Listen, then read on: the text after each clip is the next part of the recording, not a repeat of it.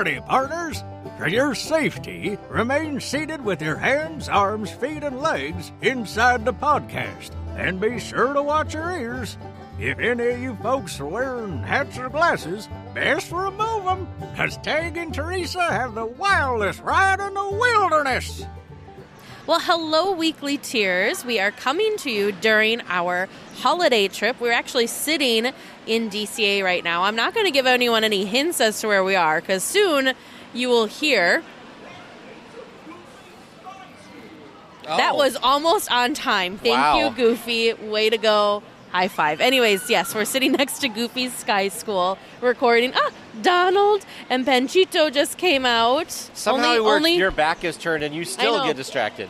Two two of the three caballeros just came out. Oh, it's just so fun and festive. Anyways, um, so welcome. So this is a little bit different type of episode. We're doing a mini trip report, and then we also have a discussion topic about the candlelight processional that we wanted to make sure everybody was able to listen and enjoy before the holiday season. Because our next episode after this won't be until the new year. Yeah, I was gonna say we do have a week off there, so this will be the last time you hear from us before the holiday and before the new year. This is the last time in 2022. Next time you hear It's us will be 2023. That's wild. Unless you listen to this episode late, and then Yeah, maybe you it's already is that too. 2023. But uh, yeah, so uh, Deal Weekly starts now. yeah, so we we flew in on Friday, Yep. and we didn't really do anything Friday night. We did order some really great Yeah. Italian food. Yeah, we got in late, so we got in. It was like 9 p.m. local, but that was 11 p.m. our Midwest internal clock time. So we just wanted to have a relaxing night, get to the hotel because we had an early morning tired. on Saturday, and we wanted to be well, well rested. So we'll just jump into it. Saturday, we got up, took a train from Anaheim up to Burbank. highly recommended. Train is amazing. Oh, it was wonderful. It was inexpensive. It was thirty-seven dollars for the two of us to take the almost. I think it was about an hour and a half train. It was direct, so we didn't have to change trains at any point. And then got picked up by our friend Devin, who then drove us over to the Walt Disney Studios. First time Tag and I have stepped foot inside of the gates. Magic. It was so so cool. It was really cool. We came in. Um, we didn't go in the like front gates that everybody knows. I, we had posted some pictures. I think when we when Touch of Disney was happening, we kind of went and did kind of a tour of that section up there. We didn't go on the property at that time. It was just a, you know, you were at the main front gates where you could see the the dwarves holding up the building and stuff. We went in a different gate, parked in a parking ramp that looked like any other parking ramp. Yeah, so it was, but the outside had this really nice mural that had like Hmm. different the Fab Five characters, and it was almost like like a mosaic looking thing. Yep. Still very cool. So we kind of we kind of did the back of the studio to the front of the studio is how we kind of attacked it, which. I mean, save the best for last for sure.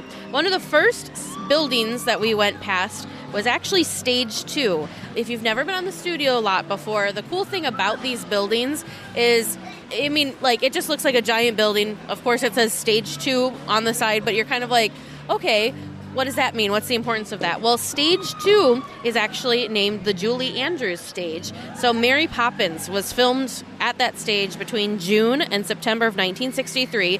And then another film that had been filmed there was The Princess Diaries, which was filmed th- October through December of 2000. So, they had. Which have- also had Julie Andrews. Yep, they have all these really cool plaques on these buildings to kind of give you a little bit more of the history. Like, I mean, what a Disney thing, right? Of course, they've got stuff explaining what the the history is on these, and it was, I mean, for that to be the first thing was cool, but we just kept finding cooler and cooler and cooler things the deeper we got into the studio lot. Yeah, so we ended up getting down.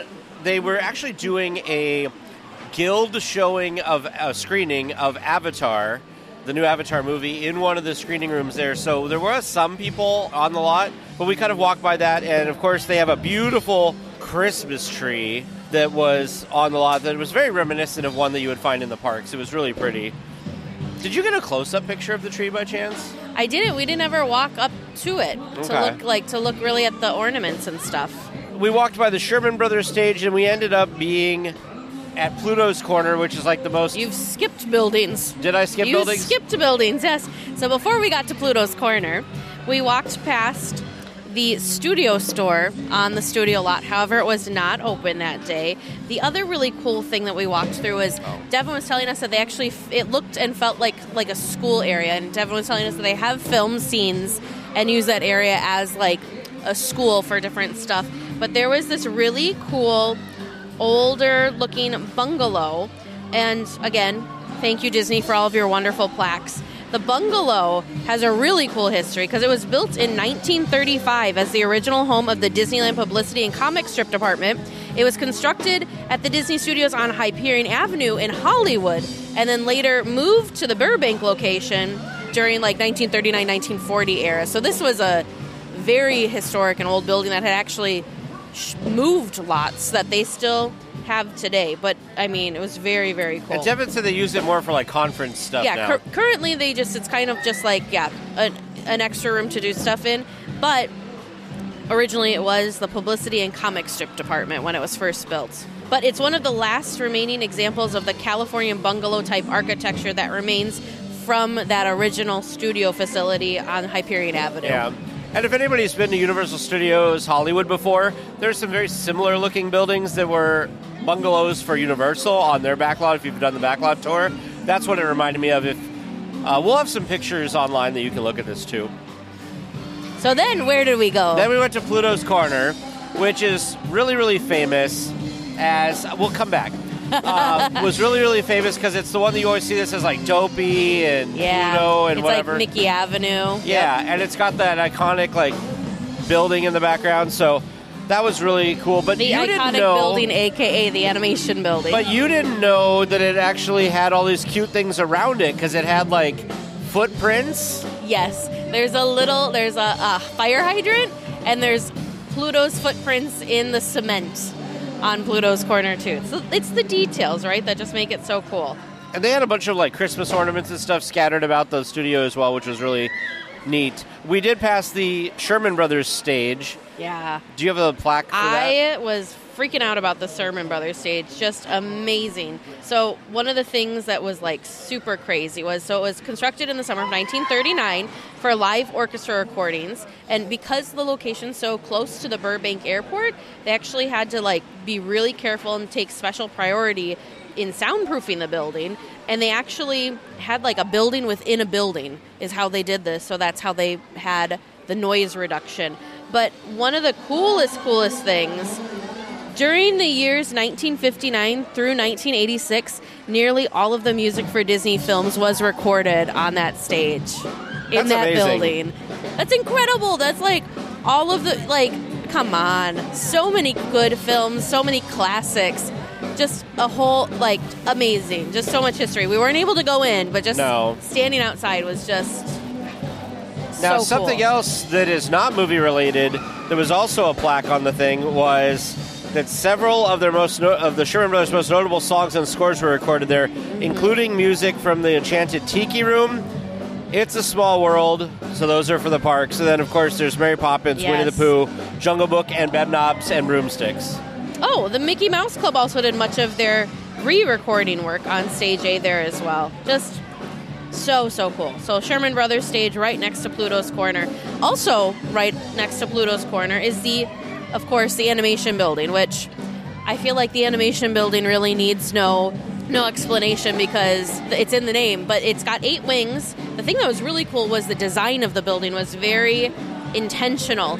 It, it, Walt wanted to make sure that they all had access to daylight. So that's why they have like these funny little eight wings that kind of jet out. So if you look at the shape of the building, it's not just a big box. It's almost like like a couple of like letter H's put together to kind of rem- make these wings. It reminds me a little bit of like a like an airport terminal. Yeah, There's yeah, like yeah. a center core, and then there's these wings that kind of split out from it.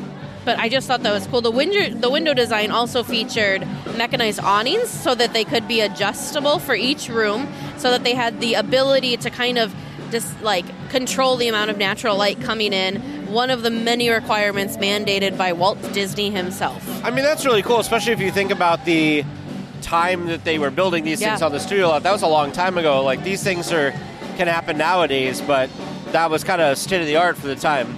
By the way, I just want to point out that we have a performance. If Yes. you couldn't hear, we have some live music behind us, but uh, hopefully you guys enjoy that and can hear us okay. Um, but it's nice to have that ambiance, I guess. Something that wasn't, you know, Disney specific or animation specific that's interesting about this building was that they did all sorts of different designs incorporated in this building for earthquake protection and almost climate control. So the building was constructed with expandable joints in each of the eight wings and had a roller system on which all the pipes were mounted. well, I that's mean, cool. that's I don't know, like interesting differently. And then um, heating, electrical, and air conditioning systems were all designed for efficiency, flexibility, and of course long-term usage. But to, even to this day, they're fully functional in their original condition. That's really cool because I don't know if you know this, but one of the really neat features of the Golden Gate Bridge is that parts of it are on wheels. Yeah. So when there's an earthquake, it can move, and that's really neat that they're they have that same kind of technology in use at the Disney Studios. So, of course, many of the classic animated features were animated in this building, including, but not limited to, Dumbo, Peter Pan, Cinderella, and The Lady and the Tramp. So, so cool. There's so and then much the stuff. other big thing about this particular building is what tag? Walt's office, Yes. which we'll get to later because we didn't do that quite yet. Nope, but this is the that's that's the building. That is the building the Walt's office is in, and well, you had noticed with the blinds Yeah. because we had not gone inside. Yeah, so we were downstairs and we uh, like outside the building. We looked up, and what did you notice about the windows? So the thing that's really interesting is the Walt's Walt had a corner office, and it's actually looking out onto like the Legends Plaza area. But we were taking pictures and just ta standing there, kind of talking, reminiscing, and just kind of feeling Walt's spirit while we were there. But when I was looking back at my pictures, it looked like his office was dark compared to the others. Well, they actually have different blinds in Walt's office than they do the other the other offices in the animation building. The other offices have like what looks like a white vinyl style blind, but Walt's actually has like a darker wooden blind. So I thought that was interesting.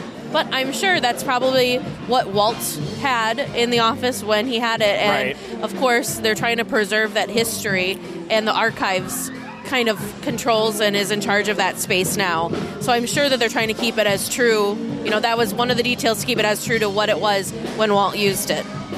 I'll say that the one of the highlights I think of our day on the studio lot was the Legends Plaza. I think Oh it's called. gosh, yeah. That is that area that is right in front of the executive building that has all the dwarves holding up the ceiling. There's all these pillars in this kind of courtyard that has all of these, basically kind of like the Hollywood Walk of Fame, handprints of famous people. Anybody who's been made a Disney All of legend. the Disney legend. There's also the only place outside of Disney parks that has a partners statue, the Legends statue, which is a, a, a large replica of what the Legends Award. award looks like. And then there's also the same statue of Roy and Minnie that they have in Walt Disney World. Yeah. What's the name of that? Do we know the I, name I don't remember one? what that one's called, but it's the one where they're they're sitting on the bench, holding hands, and they're looking at each other. Yeah. it's they're so sweet. But I mean, we could go like, I could have. I didn't. I'm now. I'm regretting that I didn't. I could have given Walt a hug if I wanted on that platform. Oh my goodness.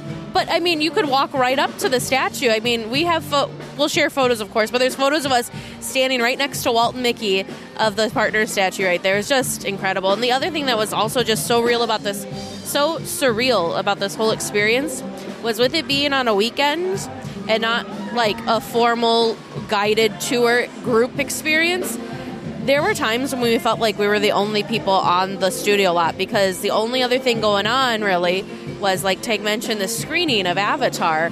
Um, and those people just kind of were walking through to get from point A to point B to get to where the screening was. So there was a lot of corners and pockets of this that we were it was just ours it was so so incredible once in a lifetime experience we seriously cannot thank our friend devin enough for allowing us to do this and inviting us to do this because it was just one of the like highlights i like i don't know maybe it was like i felt like almost in shock when we were there like i couldn't believe we were there and that it was just so relaxing and so chill and we could take as much time as we wanted on stuff because it wasn't like we were being rushed on to the next thing There weren't a Just ton of people on the way and all of that. And like when we were in the the the Legends Plaza is what I'm going to call it. I don't know what the I'm sure there's an official name, and I apologize. I don't know what it's called, but it's the area that's right in front of the Team Disney building that has all the the Seven Dwarves holding up the the roof.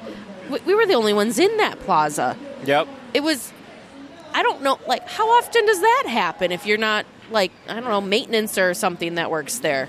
So, Amazing. of all of the plaques that we saw, well, of course, when they got made Disney Legends, uh, if they were still alive at the time, they have a plaque with their handprints in it. If they were not, they just had the picture of the statue that they get for becoming legends. Was there a specific set of hands that stood out to you or that you thought was really cool to see? I know we there. I mean, it's really hard to pick from all of these great handprints. Was there, There- anything that stuck out to you? There was one. Let me find what one it was. There was one grouping that was just such an like iconically cool grouping. By the way, I found the name. It was Disney Legends Plaza. Oh, the the Disney Legends Plaza. Okay, I I don't remember. Oh, what grouping was it?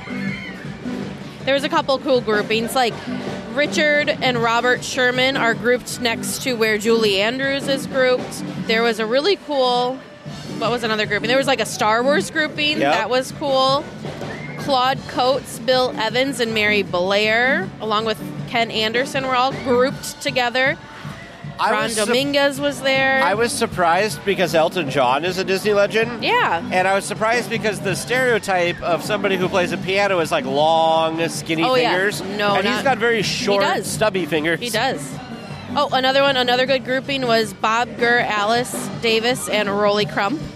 Yes, it was amazing. So, one of the things we found out that like seems obvious to probably some of you listening, but was not obvious to me, was in the executive building. Oh, this was the other good the- one. With all of the dwarves on it, is that's actually where executive Disney people are. So, Bob Iger would has his office in there, like all the high up executives. So. I, it didn't dawn on me that that was what that was Oh, yeah. until Devin explained that that's where it was. By the way, that is also called the Michael Eisner building. Mm-hmm. the Team Disney building. So here was the other good grouping, the one that like made me kind of like pause and just like let my chin drop. It was Ward Kimball, Ollie Johnston, Frank Thomas, and Marc Davis. What a group. What a grouping! And I also had to laugh because Ward Kimball added extra fingers to himself, so it looks like he's got six fingers. I was wondering about that.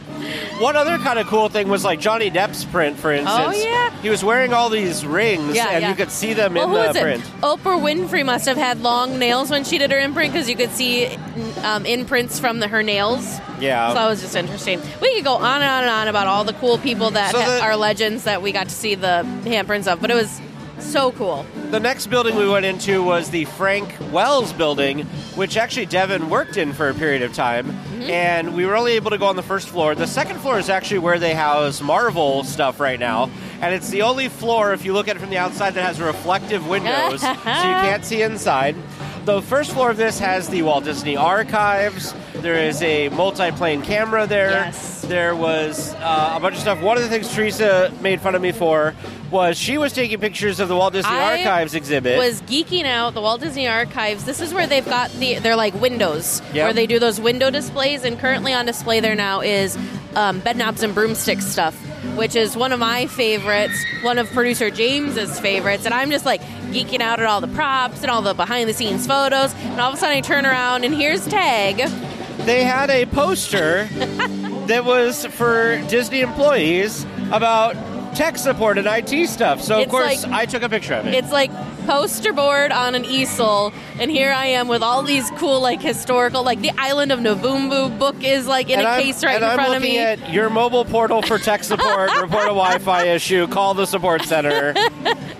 So much so that I'm taking pictures of the the artifacts and he's taking pictures of the poster board. Yeah.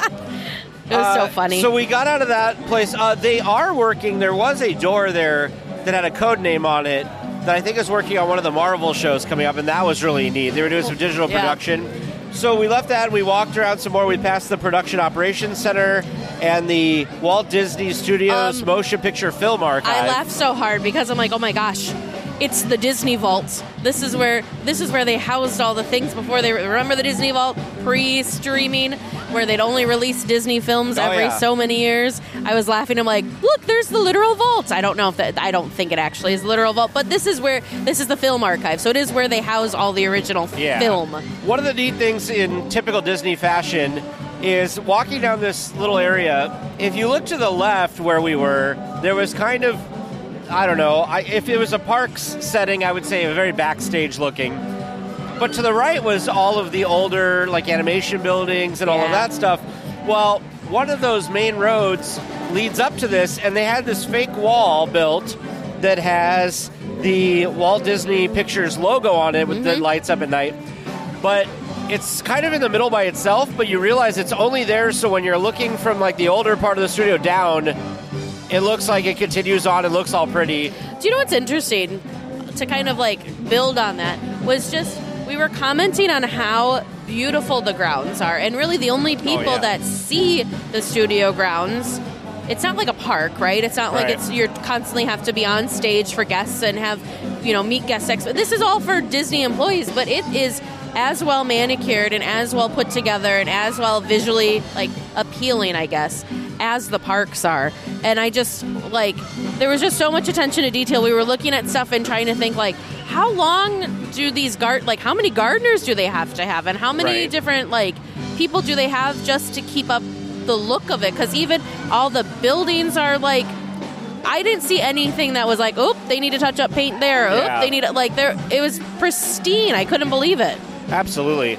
So we ended up back on the other side of the animation building, and we went inside, which was kind of a funny story because apparently the screening that was across the way, the bathroom was not working, so Oh. people were coming in and using the bathroom in there, which was kind of funny. Yeah, they're like of all the cool buildings to like just be like, oh here, just go use the bu- the. Oh here, we'll get you access to a restroom elsewhere. So they had the animation building unlocked. I'm Yeah. like, of all the buildings to like get randomly unlocked for no real Right. reason, that was the coolest one. But we got to go up to the third floor. We did. And at the end of the hall, one of the hallways on the third floor is Walt Disney's office, which we didn't get to go into. we didn't obviously. get to go in because it, yes, it was closed, but we got to go up to the the doors that lead to the doors that probably lead to the other doors of Walt Disney's office because there is kind of like a like a receptionist area before you get to his office. But that was so cool. It And was the still coolest, so cool. the coolest thing too is we we entered from the opposite end, so we had to walk all the length of the building to get to his office. But they had all of these different photos of Walt, and Walt from photos of Walt we had seen, photos a lot of photos of Walt I hadn't seen before. Yep. And I mean, just it was almost like walking through a museum with how much history and how much love of Walt was still just seeping, literally, out of the walls of this building. We did look down the floors of the second and first floors. They also had stuff up on the walls for other things, Yeah. but the third floor was all about Walt. It was so, so cool. Yeah. So after we walked around and stared in awe at that for a while, we ended up going over this really cool pedestrian bridge that goes from the Walt, the uh, like main studio campus, over to the animation build. Or there's like a new animation campus and the ABC building, and we were able to walk in there. That was also really cool. The animation building over there, by the way, is the Roy E. Disney Animation Building, and that's the one that looks like Mickey's Yeah, it's Mickey Sorcerer's Sorcerer Mickey's hat. So the, we couldn't go into the the animation building is of course closed, and I don't even think they do tours at the animation building. But it's still just so awesome, so surreal to be able to stand and be outside of it and take pictures of it, and just it's a gorgeous, beautifully, beautiful, beautiful, beautiful I know building. Teresa's going to roll her eyes at me when I say this, but one of the things I found interesting was the area between the ABC building and the animation building looks like this really beautiful courtyard. yeah. But you can literally just dri- like like there's Yeah, a gate do. there that you can just drive and they do. I think they, they there are some of the behind the scenes specials that I've seen for on Disney Plus. Like I've seen where they will like drive.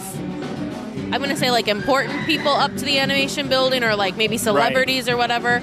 Um, so yeah, people do get dropped off right in front of that building. it was just surprising to me because it looks Yeah. like a gorgeous It courtyard. Yeah, it does not look like a road. We'll say it that way. It does not look like a road. So amazing, so so amazing. So that's kind of where we wrapped up our studio tour. Yeah, and then after that, um, Devin drove us over to Glendale, which is where some of the other Disney campuses are. But most importantly, and most like famously, I guess Disney famously, is this is where the Imagineering building and campus is. Now, next to it, um, so of course there's the iconic 1400 building, Oh, yes. which you've everybody's seen photos of. Next to it is a brand new campus that Devin said they built like five. Fourteen oh one. that they built like five or six years ago.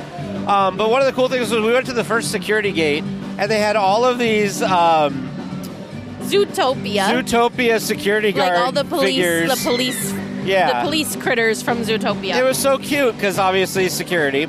yeah. Um, but we arrived on the Imagineering campus, and we got kind of lucky because they were having a shopping event. yep.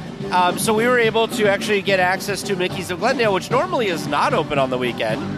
Uh, it, is sometimes, but not all the time. Right, So right. timing wise, we we lucked out there for sure. It was really neat. Disney neat. magic. Now, we weren't able to take photos Yeah. on the campus, which I will preface we didn't see anything like that was top secret that No. would be things that you shouldn't be taking photos of.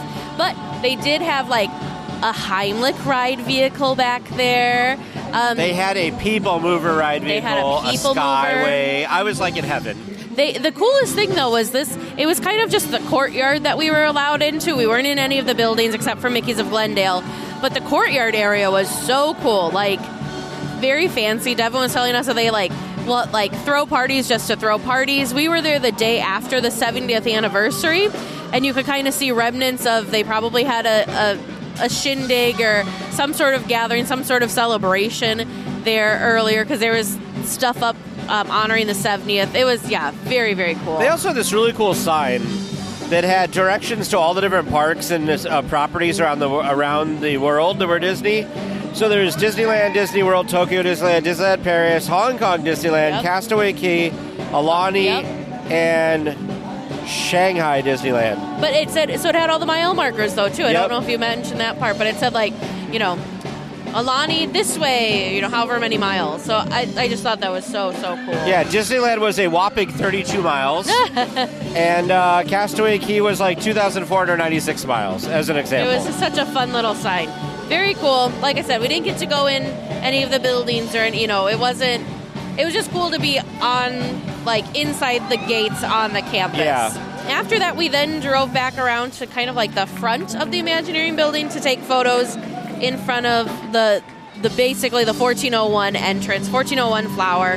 That's the building that says Walt Disney Imagineering right on it. The other interesting thing was right the studios. Mickey's kind of everywhere. Yep. It's very obvious. Even the fence, the the iron fence, it has tiny little Mickeys all over it, and it's very decorative, very obviously Disney. These campuses, if you knew what to look for, you knew that they were Disney. But if you didn't know, you didn't know. They were all kind of in the same color scheme as what the buildings over at the studios were painted.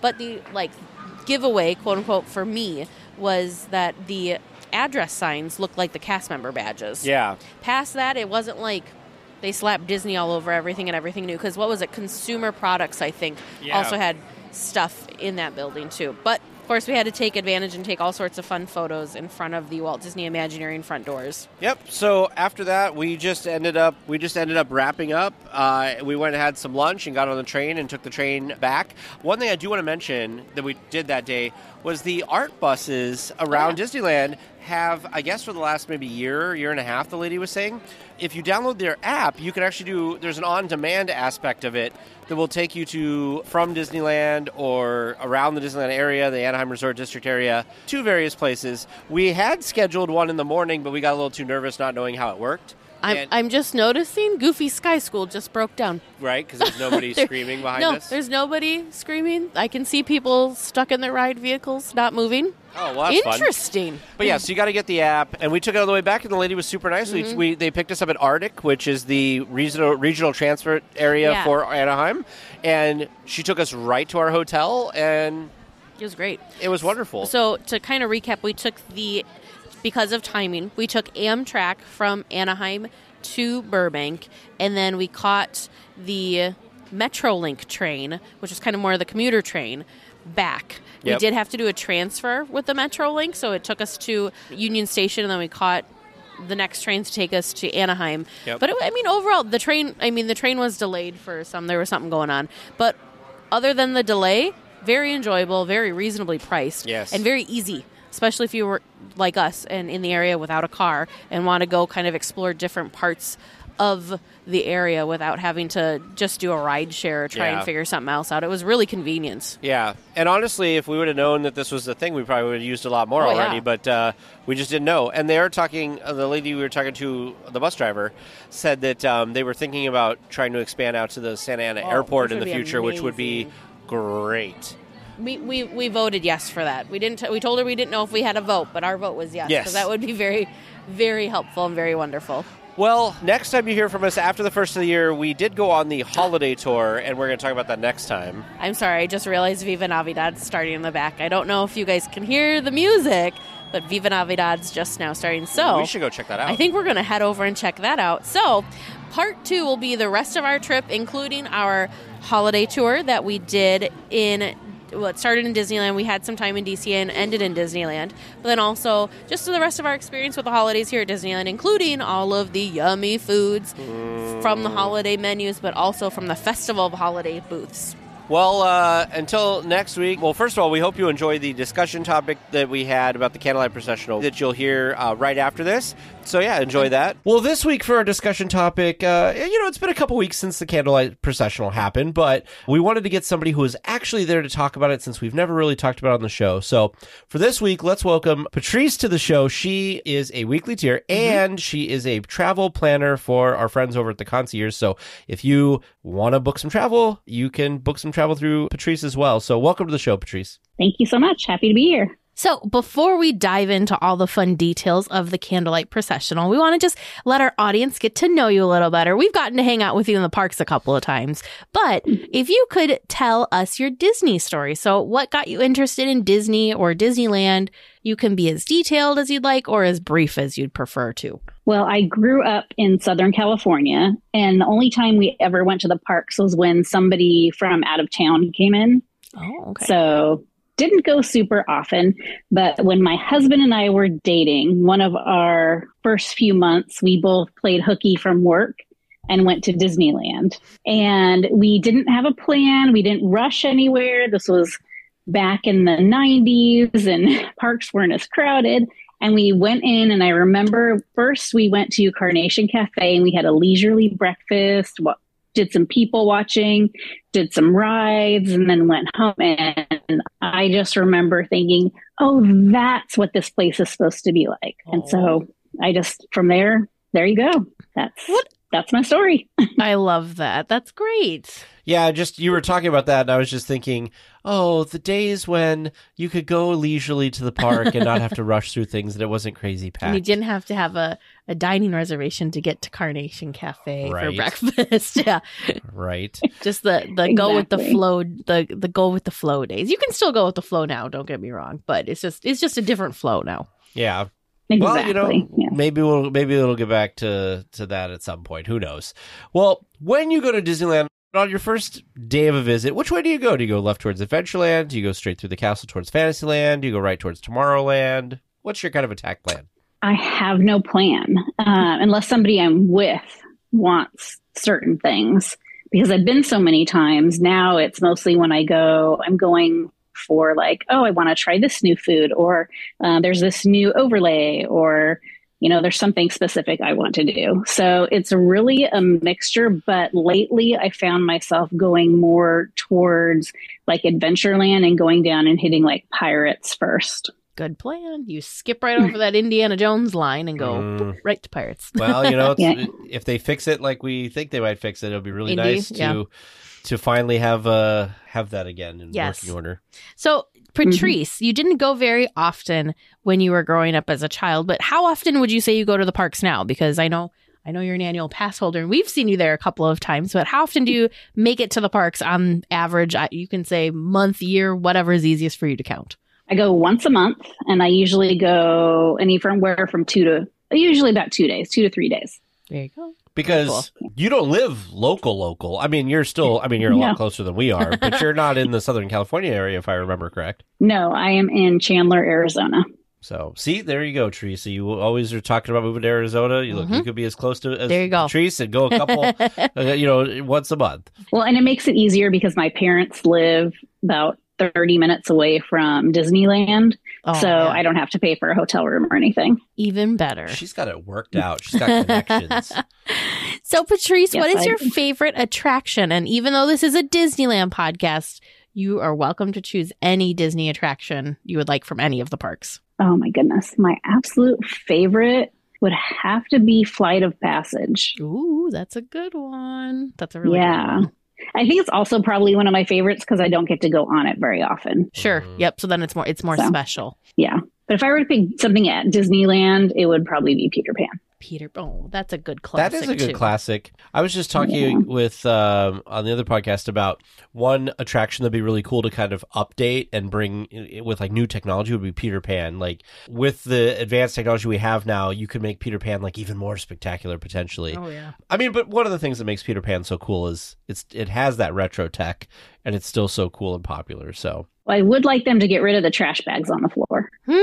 well, yeah, yeah. I mean, some some janitorial, some custodial staff try to, right? And uh, they're not supposed to. So, candlelight processional. I saw online that you got to go, and this Mhm. isn't even your first time going. So, let's start at the beginning. First of all, how do you get a spot to watch the candlelight procession? Because I feel like you either have to be invited or hmm uh, work something else out, or you have to spend your entire day sitting and waiting for the spot and then holding it. Yes. So I actually asked a cast member how you get one of those coveted white chairs. Mhm. Um, and if people don't know what I'm talking about, they line everything with those pretty white chairs like they have at weddings. Those are all like the the fancy seats. um, you have to be basically like the mayor or like city council, like some sort of elected official, a Club 33 member, or an invited guest, like maybe you were a former cast member Mm. that's very special, or a current cast member that's higher up in the ranks. And they also said all of the former, oh my gosh, I'm not going to remember what they're called, ambassadors, all the Oh, former yeah. ambassadors, they all get invited as well. Very cool. So that's how you get one of those. And I heard on your, I think it was the last podcast or the one before, you guys were saying, oh, I wonder if you get a VIP tour, if you could get a seat to there. And no, you can't. I asked that Oh. too. Well, 'Cause thanks I for was like, asking oh, the you- important question. you just have to make you secure your membership at Club 33. oh, okay. yes, exactly. Wow. Or you can be like me and you get to the parking garage at 6:30 in the morning so that you're one of the first 20 cars that gets in and you run basically and as soon as you get into the park I know exactly where I like to sit because I scoped it out before. I'm like, okay, no, go. this side's better than that side type of thing. I knew exactly where I wanted to sit. And it's the same place I sat last year. And you literally just run over there, you plop your bottom down on the curb and you stay there all day. I need to like witness this. I don't know if I want to like want to be a part of the madness, but this sounds it reminds me of what I have lovingly now referred to as the candy cane shuffle when we were, got candy canes for the first time last year. Actually, second time we got Mhm. candy canes was with Patrice the second day we got Yeah. them. Mhm. But that first day in Disneyland, all these grown adults power walking their way back to Because you can't back run. down through Main Street. So No. I just I would love to now watch you add the power walking shuffle with the plopping down on the ground to like claim your spot. I would I just think that would be I think it'd be fun and it'd be fun like so fun to watch. How, how Fun to it's fun to do, but then also fun to watch. for for the area Uh-huh. where people who are not invited who like just tr- wait there like you did how Mhm. many would you say approximately how much room is there for people like how many other guests probably get in and can kind of see it realistically So last year, they only let people who were sitting on the curb stay. Like they wouldn't let anybody Oh. behind you stay. Years previous, they would have them stacked up. Like, I don't know, after the parade, they let you stack up maybe four or five deep ish. And they did that again this year. So if you wait till after the parade and you just kind of hang out in that area and just like run up, you'll at least be like second row behind somebody, but you're standing. So Mm. um, but I would say, like sitting on the curb, let's see, on our side of the curb, there was about 20 to 30, probably 30 people. all and they and all then- got there probably at the around the same time as you did, nice and early at six thirty. Yeah, we were all sitting down. I would say the last person kind of came like around maybe 7:30. The other side where the benches are there, Mhm. people really like to sit on those benches. I don't because you have trees that block your view, Oh, but people like, sure. to sit on the bench. Those people get hotel rooms and they wait at 5:30 in the morning outside of security so they could be the very first person at the gate. Wow. and then they literally have a runner. Like not no no walking no shuffling. It's a literal run to those benches. And those are like as you're going in the benches are to the left. I sat to the right in front of the lincoln theater. I think that see that's the first of all that's the way that we like to enter the park. But secondly, Sure. I I'm with you. I like that vantage point of of everything That's better. You've got a much yeah, you've got much yeah. a much more unobstructed view from that side than than the other side. So now so you've you've you've secured your spot is right as soon as the gates have opened. Now remind us what time is the candlelight processional start? 5.30 in the afternoon So from what 7 a.m. is when the turnstiles probably open Yep. Seven, Yeah. to 5:30 in the afternoon. Yep. Tell us tell us about that. I'm very the thing I'm very curious about is breaks because you need to eat. You need to have yes uh, what we what we call bio breaks. Um yes so yeah, how how does that work? Well, people other than me who actually go with people, because I went by myself, Mhm. um, they bring their friends and they take turns. Sure, yeah. Well, last year when I went, again, I didn't bring anybody, went by myself, and I just made friends with the people next to me. And we took turns. And, you know, to thank them for like letting me be part of their taking turn groups, I went and bought pretzels for everybody. Oh, Um, that's cool. Yeah. So just little things like that, you know. And but it's so fun because literally when I ran in and sat down on the sidewalk, I looked to my left and the same people who were sitting to my left were there again last year that are here this year. No, no joke. And I looked to my right and the same girl from last year was sitting on my right. Oh, that's amazing. So you guys get to, got to have a mini reunion then. Yes. And the best part of it is the girl who was sitting to my right. Last year, remember, it was even worse getting reservations last year than it was this year, but Mhm. um, she could not get a reservation into Disneyland. She got California Adventure, so she couldn't park over till park hop over till one o'clock. Oh. Mm-hmm. So one o'clock, she like she lined up at noon to get into the park right at one o'clock. So she was hoping and praying there was some little seat left over, and there wasn't. And I saw her walk up to a cast member, and she was literally crying, and I felt Oh. so bad for her. And I walked over to her, and I was like, "Are you okay? What's going on?" And she told me her story, and she had her boyfriend with her, and she were ju- they were just so sad because it was his first time seeing this. And I said. "You know." I'm kind of taking up a lot of space over there all by myself. I just have like my bag next to me. So why don't you just come sit next to me? Oh. So that was really nice. And Talk we've stayed Disney friends. And. Yeah, creating some Disney magic. I'm telling you, that's what Disney is all about is Mhm. making those friends and creating new relationships. And it's just the best thing about the parks. So, is there a rehearsal or something that happens during the day, or like, is there literally anything other than it sounds Nope. like the parade comes through before five thirty, and then like, eh, like give people an idea for people who have no idea what the candlelight processional is. Kind of, what's the sequence of events? How, uh, what is it? What does the show entail? Okay, so as you're sitting there all day long, there's really nothing going on. The parade does come by twice, so you get to see the parade two times, going one way and then going back the other way. so you get to see the front and the back.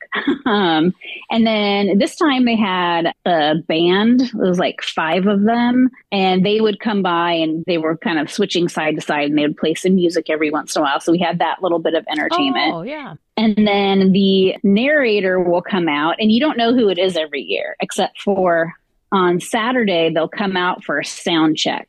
And when they come out for the sound check, that's how you know who the narrator is that year. So tell us what that was like when all of a sudden you're just waiting for that sound check. Everyone's just on edge because everyone's got to know who is it, who is it, who is it, and everybody's probably placed their guesses, maybe even bets. So what is it like when you finally see who you know the person walk out and you you know who the narrator is because they do a really good job at keeping that under wraps. Yeah, yeah, they do. really good. And I don't know how they keep it so secret. It is they're really good at that. Disney magic. Yeah. um, okay, so do you remember when you used to have to get a boarding group to get on Rise of the Resistance?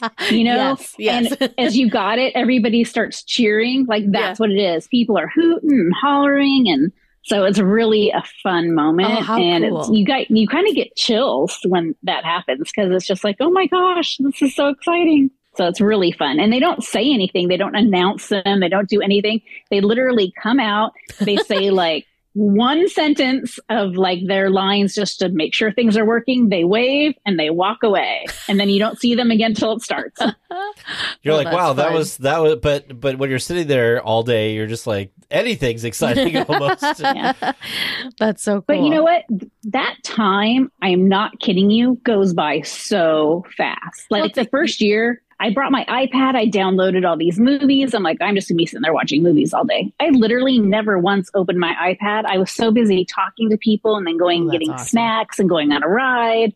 Yeah, it was amazing. Wait a minute, you had long enough breaks to go on rides? Dang, that's that Oh doesn't yeah, sound so because bad. yeah, we'll switch off. So like, okay, you two watch our four seats while we go on a ride, and then we'll come back, and then you guys go on a ride, and Wow. so you kind of you switch off like that. Yeah. So when you're when you're saving seats for people, do you ever get like those those guests that are like, "Oh, I'm going to come try to sit in here." And you're like, "No, no, no." And they're like, "Well, yes, yes, yes." We had people try and sit down. We're like, sorry, this is saved. And they're like, well, where are they? And it's like, they're in the bathroom. They'll be back. Mhm. And then they move. We didn't have anybody who was mean or rude. That's, That's good. good. Yeah, that's good. I think people kind of there's like a unspoken rule and trust and respect for like things like the blankets on the curbs Sure. and whatever. It is amazing. I always have to laugh. This is related but unrelated. Is we have this local parade that everybody gets so excited about here, and I always have to say it's the magic of the tarps because people go out there and put their tarps down on their spot that they want for the parade, and somehow magically nobody creeps in on that tarp and they have their spot saved. Yeah. I've seen the same thing at Disneyland where you've got like jackets on the Yeah. curb or like backpacks or whatever, Mhm. and people respect it for the Yeah. most part. Now, did you get anybody? I, I have to imagine that there's some people like this. Guests come by going, "What are you? What are you guys waiting for? what What's going on here? Did, did any of that going on?" Yeah. Oh, yeah. People will say, oh, are you waiting for the parade? It's like, no. And you'll tell them what you're waiting for. And the, my favorite thing I heard all day, though, was a lady who walked by and said, oh, they're waiting for that candlelight processional. I've seen it before. It is so not worth waiting all day. Oh. Wow. And I felt like saying, well, you you must not have actually seen it then, because if you had seen it, you would know it is so worth it. well, you know what? More space for you. That's all. More space for those that do appreciate it and want to see it. That's yeah, party pooper. Yeah. So now let's let's get to the candle the candlelight processional itself. Mhm. So I mean, I've not even I'm such a noob with this. I'm a fake fan. I've never I even don't watched a video yeah, of it. never even watched a video. So I know there's the narrator, of course. That's kind of like the big thing that Right. everybody talks about. But there's also The like a trumpeters, choir, yeah. the trumpeters. There's a, a Yeah. an orchestra. So tell us tell us what that's all about. Okay, so it starts with all of the carolers. They start over by Small World where the, the parade comes out, and they're all holding candles, hence the candlelight processional. yes, yeah. And I mean, they're not real candles, they're the Mhm. electric candles, but and they walk all the way from Small World all the way up Ah. onto the stage that's set up right in front of the train station Oh, and they're singing the entire way and you get chills because I love choirs, I love singing, I love musicals, I love anything that has to do with all of that. These people I've never ever ever heard a choir as good as this. And we're talking like hundreds of people. Mhm. And they're like kids from high schools, they're kids from colleges, they're staff members or cast members, sorry Mhm. Mhm. all it's all kind of a mixed group of people and they are just most beautiful angelic sounding thing i've ever heard I can't even. I'm trying to like imagine what it would sound like Yeah. to hear them like I don't know when they're down like by the hub and you can just kind of faintly hear them and then you just kind of gets louder and louder and grows and grows until they're Yep. at town square. That would ooh.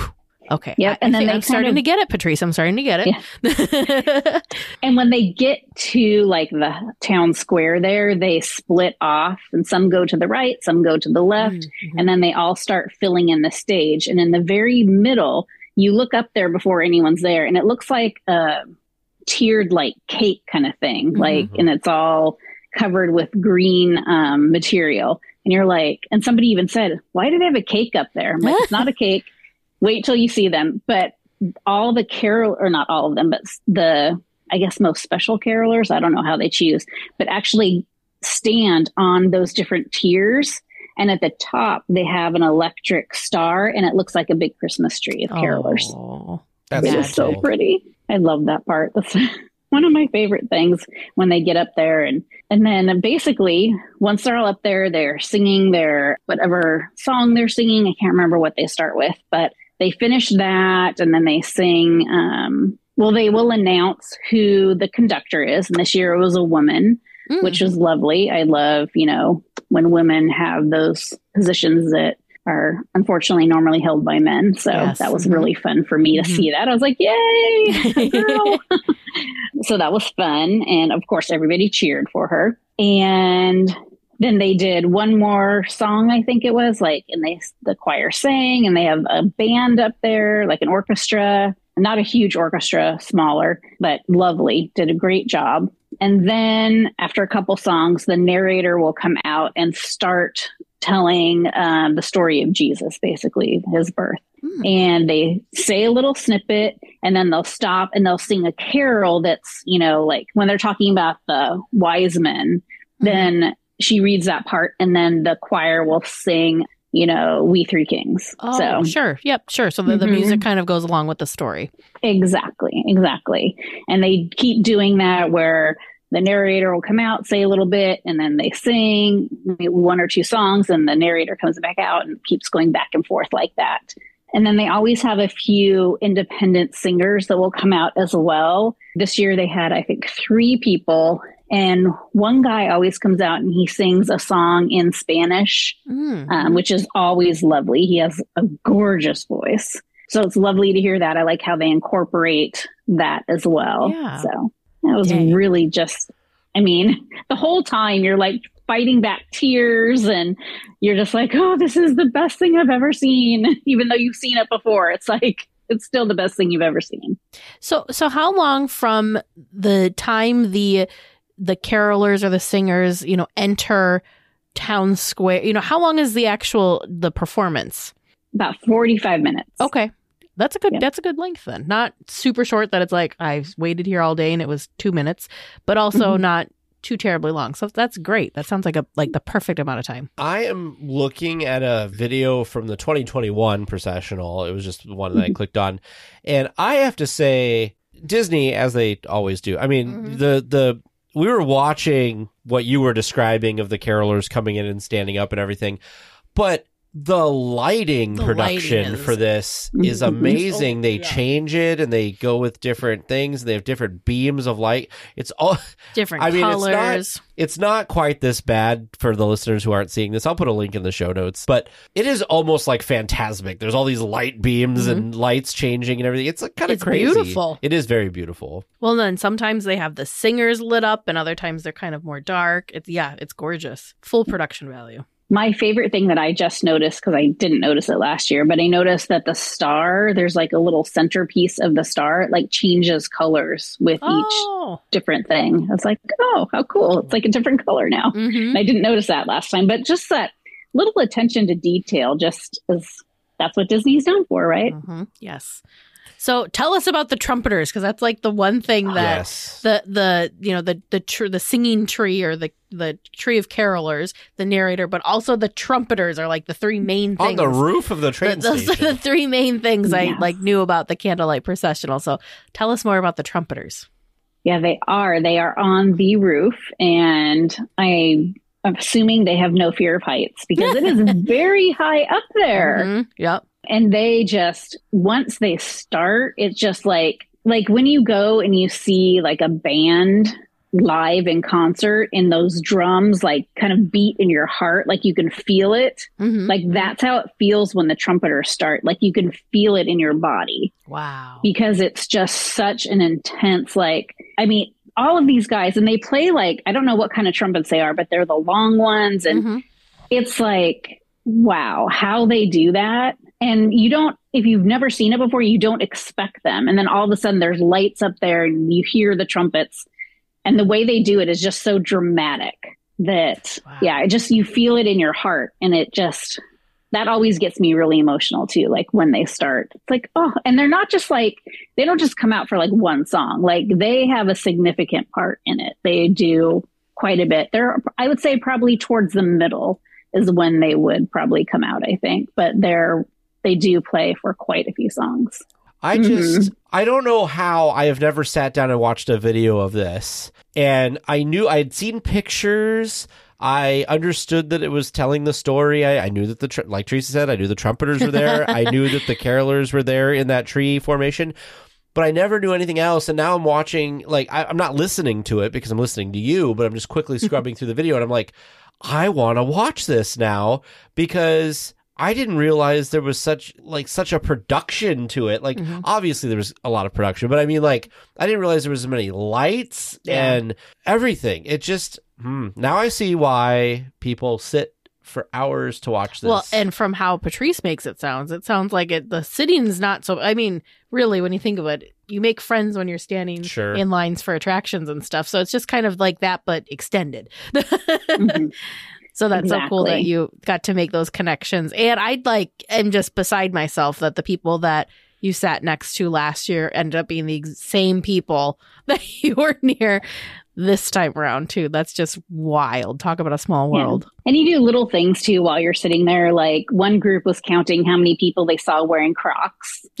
and then another group was counting how many people tripped on the uh, step going down. Oh, mhm. So, and it's funny until like, you know, somebody maybe like in a wheelchair or something falls. but Oh, yeah. um, that's not funny. We did not laugh at that. But, you know, just like random people when they fall, it's like, oh, there's another one, click.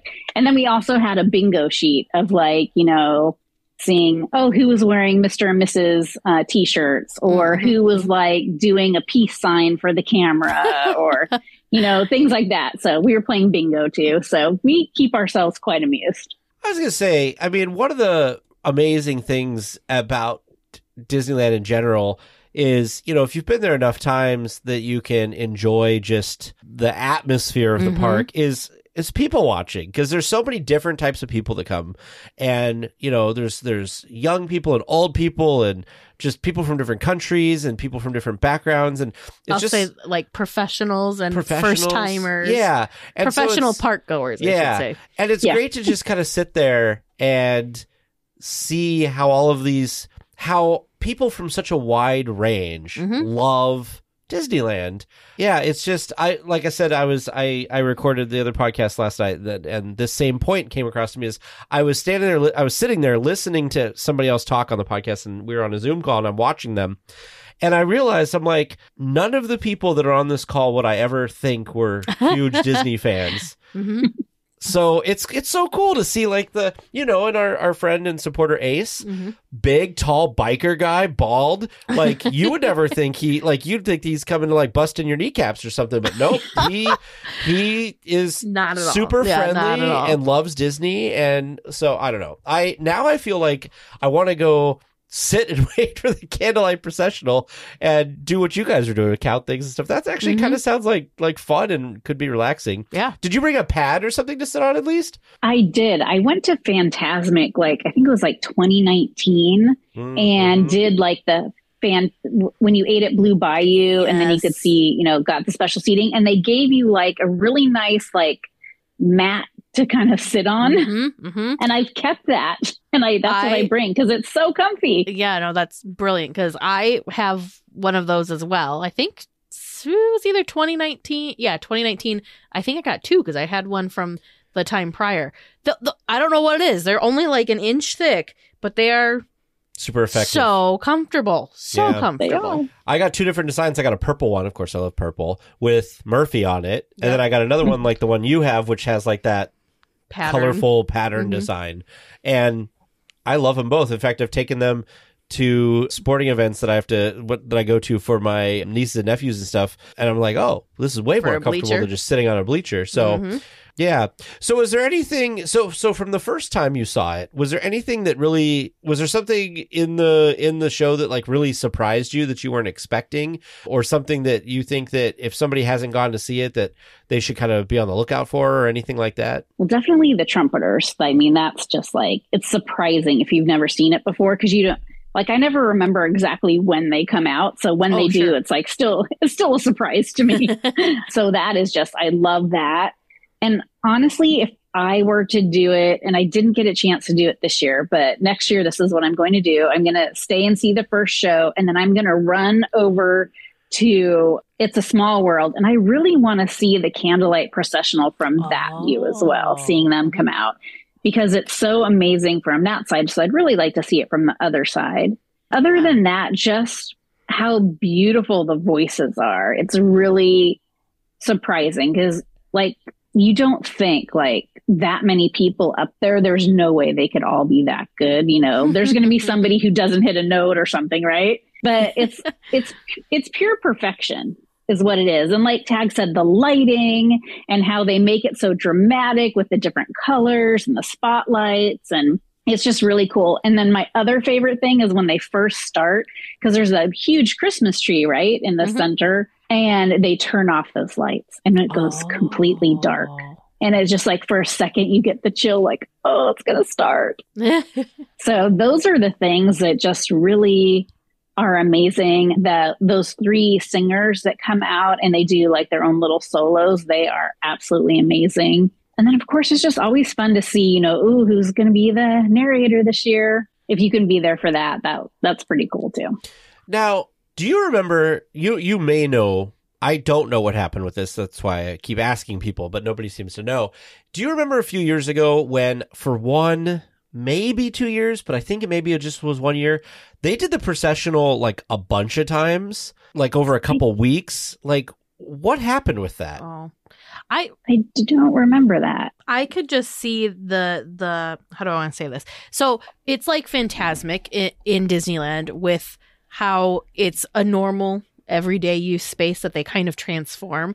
So I wonder Mhm. if just having all of those pieces in place for that long was too how do I want to say disruptive Yeah. for the park versus Disney World that has a whole separate like auditorium stage thing that it's kind of like it's not impeding park flow and traffic and whatnot. So I wonder if maybe it was just too much too much of a, a thing. sure. Because we, we were talking about this too, because like if you want to exit the park while the candlelight processional is going on, I don't really it's not an easy feat.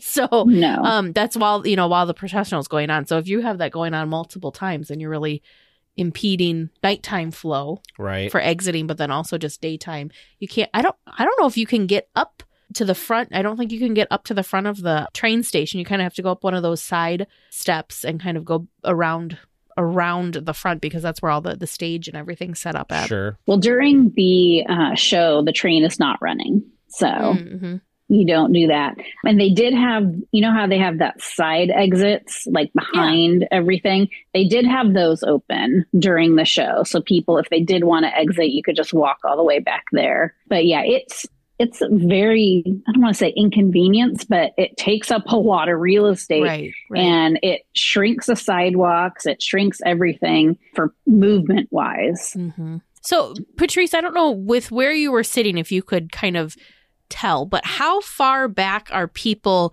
standing on Main Street trying to, you know, getting a glimpse of the show? Are they, do you, would you think that there's people maybe all the way back to like the hub that far back to Main Street? Or, you know, like, of course, Town Square is full. But I'm wondering how much further back people are Right. hanging out to catch a glimpse and just to kind of. I mean, you might not be able to see very much, but you can for sure hear everything from back there. I would think. Right. So at the circle, you know how it kind of curves right past where the Christmas tree is? Yeah. Like they block that off. And then down Main Street, they don't really let people like just Oh. stand there. Like Mhm. you have to. And even if you were standing there, you really couldn't see anything because the tree's blocking your way. Sure, sure, sure. But yeah, they keep, Wow. and they're pretty insistent on, nope, keep it moving, keep it moving.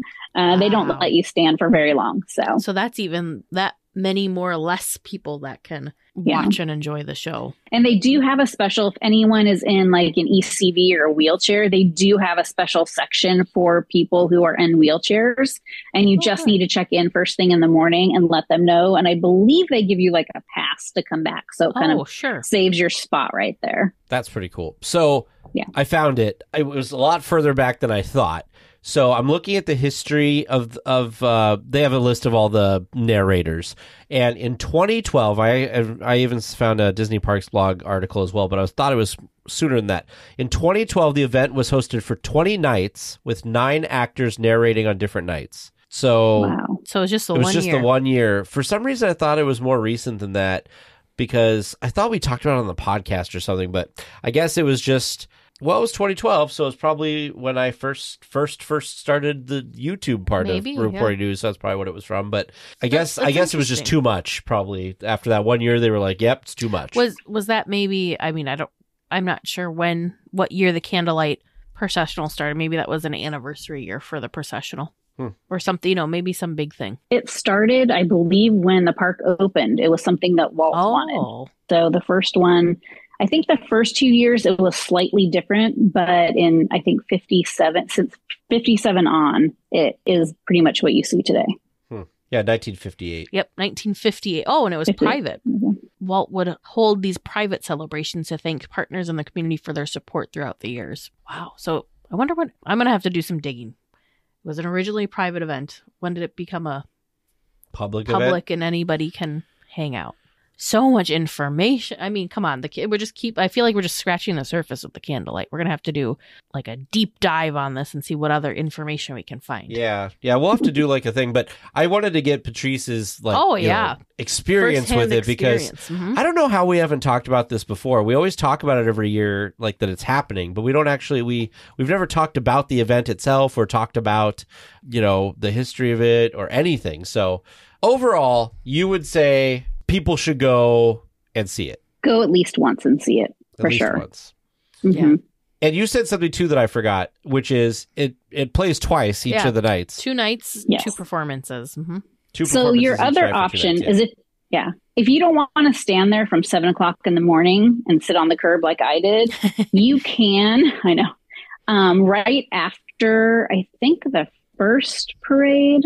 I don't know. They'll tell you if you ask a cast member. Um, you can go line up, and they'll start lining you up for the second show. Oh, okay.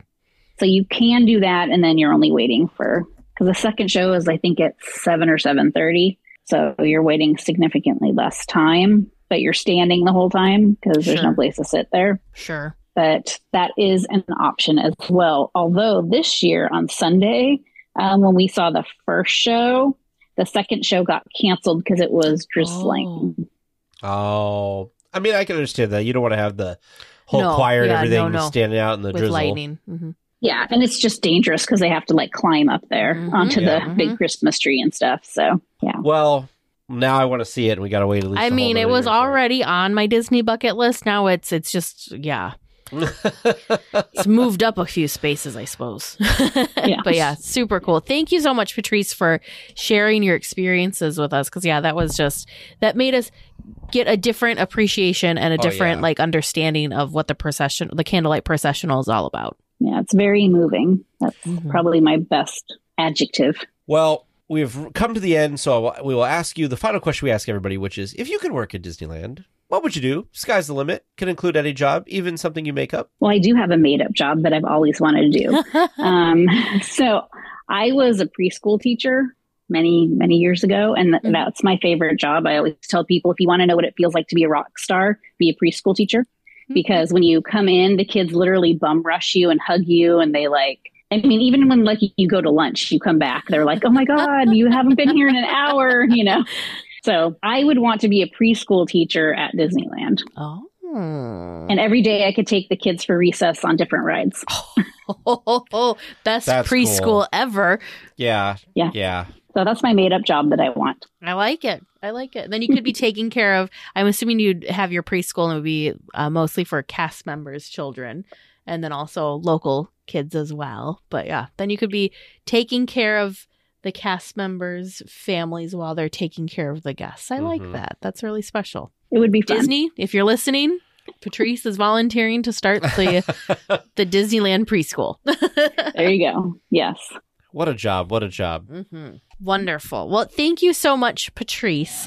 Well, that was a great discussion topic. Makes me want to go even more and check out the Candlelight Processional So excited. But live from the Disneyland Resort. We're going to go out and enjoy the parks. Looks like we're coming in for a landing, gang. But please stay listening until trivia comes to a stop. And then you can walk to the nearest exit. Thanks for listening to the eighth wonder of the world, DL Weekly.